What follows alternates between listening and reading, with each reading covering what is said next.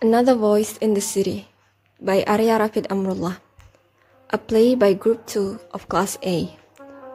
Characters Aria Rafid Amrullah as Madison, Arsyida Alfianti Putri as Ruth, Ayunda Shinta Dwi Satya Putri as Christie, Annisa Desi Safitri as Yakka, Bagus Prawira Yuda as Forlorn, and Achmad Ikrom as Tristan. Narrator Aisyah Hidayah. Another noise in the city. In a bright day, in the middle of the noon, a famous philanthropist, Madison, 34, was sharing his fortunes to a crowd of people for a social media program with his two staff, Christie, 25, manager, and Tristan, 26, cameraman. Alright, cut! It's the best take we got, boss. Phew, finally. For the love of God, if it's not boiling hot today, someone get me lemonade. Okay, boss, here it is. You did a great job today. Well, thank you. So how's the business? So far, so good, boss. The client said they are interested in investing. Good. I'd like to take a call with them while you guys pack up. While Madison was talking to the phone, a group of bystanders was watching from afar. Ruth, 45, Yakka, 22, and Forlorn, 30, were having a conversation. Oh, Yax. What's cooking today? Do you see that guy there across the street? He was giving away a bunch of stuff to some randos. Oh, really? Then why didn't you tell me? I could have used some stuff, you know. There ain't no drugs, you junkie. Well, why don't you ask this lad here? His kids were in the crowd too. Huh? I wasn't there, dude. Yes, my boy was getting struck from that big shot. But you see, if I were to get those goodies, I'd leave you tramps out of here. What's with the tone, F? It is your bad today. Not funny, Yaks. See, some dude back there was making fun of me, mom. Those bastards should be taught their lesson. Aren't you bold, F? Go teach him a lesson. I would, if they didn't have a knife. See, this is why you both should just quit whatever weight crack you both are smoking. Anyways, why don't we see for ourselves if we can get some of those goodies? Um, no, Yax. It's not a damn crack, you junkie. Well, maybe I can trade those for some spitballs. No, you won't. Tell her, Ruth. The three guys walked over the road towards Madison. The unsuspecting philanthropist did not notice them. Hey, dude. Hey. Hey. Shh. Girl, keep your damn attitude. This ain't coming out home. See, Ruth, this poser really don't know manner. You too. No, let me speak to the fella. Madison, who had just finished talking to his phone, looked over his shoulder and saw the three guys walking towards him. When are we coming back? I have a lunch appointment about 20 minutes from now. Um, Tristan haven't finished packing up his camera yet. Sorry, boss. I think I left one of my lenses. Well, I will wait for about 10 minutes. If you haven't found the thing, I'll be taking a cab. Also, did you notice there's three person walking towards you? Hmm, where? I see no one in this particularly crowded slum lane. Geez, you really should be aware of your surroundings. Can have that with the amount business I have, boss. The three guys finally reached the ground where Madison was standing. Ruth stepped forward and introduced herself. The manager quickly noticed and intervened. Good day, sir. Sorry, ma'am. Mr. Madison is busy and he can be bothered right now. But Ruth was just greeting him. What's wrong with that? Huh? Typical big pocketed rich scum.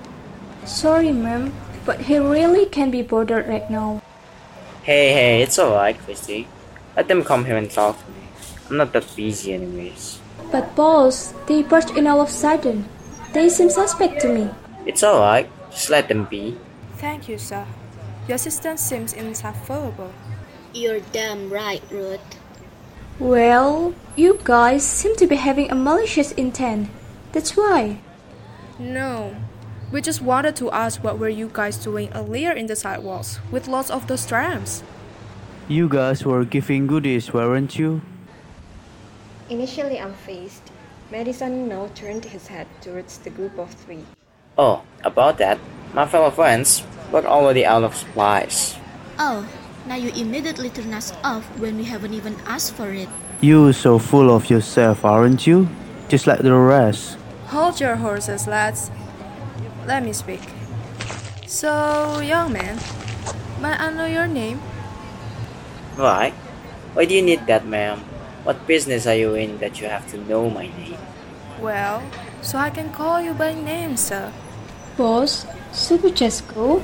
No, no, no. I like to know what these guys are all about. You probably have guessed why we come here based on the description of my fellow peers. We are here to ask for a little help since we saw you giving gifts to people in need earlier. Why? Just like what I thought. And as I said, we are out of it. Madison buttoned up his coat, preparing to leave the scene. Before he could walk off, Ruth spoke. Oh, now you're leaving. Great. I thought you wanted to know what these guys are all about. Well, isn't he clear enough? He said our goods are out. You guys are lying. I saw your dude bag of stuff. It's the goodies. It's not. Well, can I ask you a question then? Yeah, sure. Just make sure it's not super long because I have business to do. What would you do if you pass someone in the street who is in severe need and you are able to help them at a little cost to yourself? Madison paused his steps. He turned around and stared at Ruth with a blank look. Seemingly intrigued, Madison answered the question calmly. I will help them, of course, but I don't see why you feel the need to ask such a question. What I spend my wealth on is none of your business. Then why don't you help us, mister? Yeah, if that is your statement, sir, you wouldn't be walking away from us. Boss, would you like to leave? I can call you a cab. Arguing with these guys won't lead you anywhere. It's alright. I'll make it clear to these guys. So, you three, are you in Savannah? Well, sorry. Can't you see our rags and worn out clothes? Yeah, but you're still able to wear it, right? I don't think that you're in a dire condition. That does not qualify as being in Savannah, unless you are crippled. But should we really be crippled just for the sake of getting your help? Yes, I really think so. Judging by that logic, you won't treat an diagnosed dying person then. Well, is there any of you that's dying? What if there is? I can get you to the nearest hospital then. Just give us a damn goodies. We ain't here for head care. See, boss, these guys are hard-headed. There's no gain from this. No, that's it. That's exactly what you want. You have no empathy. You only care about gaining on your side. Have you been outside? The world's a crumbling mess, and you only care about your own gains. It's not true. I won't offer you medical checkup if I had no empathy. Yet you refuse harshly and just decides to continue arguing at this. And frankly, I think my manager is right. This is just a waste of time. You, sir, are the most parsimonious person I have ever met. Let's not jump into conclusion here. You never knew me personally, and truthfully, I do not feel the obligation to help the three of you. I never assumed how you got poor. That's barbaric. How could one not feel the need to help others? And I don't mind with you assuming things. Well, you tell me.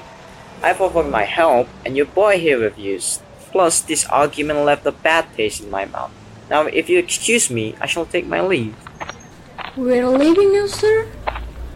Yes, would you like to call me a cab? Alright, boss. Thank you. Don't you, rich! Hey, come back here, fella. We ain't finished talking. Very predictable. Madison, however, ignored the three guys, and as the taxi that Madison's manager called arrived, Madison said his last words towards the three people.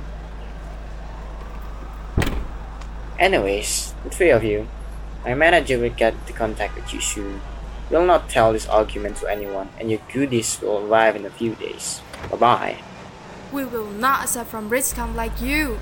You will not keep us quiet. You'll take it anyways. You won't do any harm to me or my business regardless of your decision. Christie, we are leaving. All right, boss. You bastard! Before Ruth could say anything, Madison and his manager stormed off into the taxi and rode away from the scene. Ruth tried to chase Madison, but the taxi was simply too fast for her to catch up to. The distraught Ruth returned to her group at the previous sidewalk. Why even chase him? You're not going to change anything, Ruth. That big pocketed loser won't be changing any soon. Yep, you can see it from his stance when you walk into that cab. It's like he's so bothered by our presence. Boy, if only I can teach him the true lesson. Gosh, I'm getting old. Seems like I'm going to die in the street. Well, at least you'll die with us. Oh, hell no. I want to spend the rest of my life with my kids. I wonder when will things change. It will, Ruth. It will. But for now, we just gotta survive this ordeal. You're right. So, this is the struggle of being no one. I think I'll just cry myself out of here. Are you okay, Ruth? Yeah. It's just that I have a lot in my mind after that argument earlier. Well, see you then. I hope you're doing okay. F, are you going as well? Yeah, I look for something in the dumpster. Well, see you too. The three separated along the way. Birds were singing in the sky, and pretty girls were walking on the sidewalk. It was today that we know nothing changed amidst the noise of the city. But we, for sure, know that life is just as it is. Has anybody seen one of my lens?